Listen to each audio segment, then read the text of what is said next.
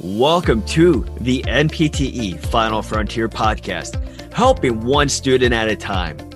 Visit N P T E F F dot com to enroll today so you can pass tomorrow.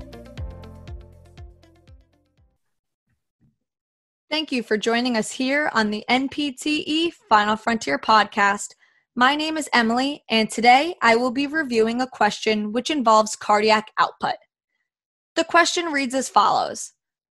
A patient is being treated in cardiac rehab after a recent heart attack. After reviewing the chart, the physical therapist notices that the patient has a cardiac output of two liters per minute. Which factor is most likely contributing to his cardiac output? Option A, increased heart rate. Option B, increased stroke volume. Option C, increased sympathetic activity releasing epinephrine. Or option D, increased parasympathetic activity releasing acetylcholine. All right, so let's dive right into the correct answer. Option D of increased parasympathetic activity releasing acetylcholine is the correct answer for this question. This is because two liters per minute is a decreased cardiac output. The average cardiac output is between four to six liters per minute.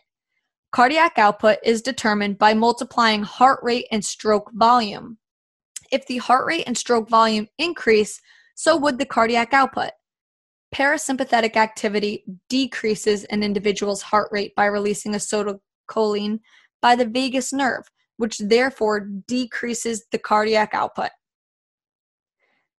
Option A of increased heart rate and option B of increased stroke volume are both incorrect, since these options would both increase cardiac output.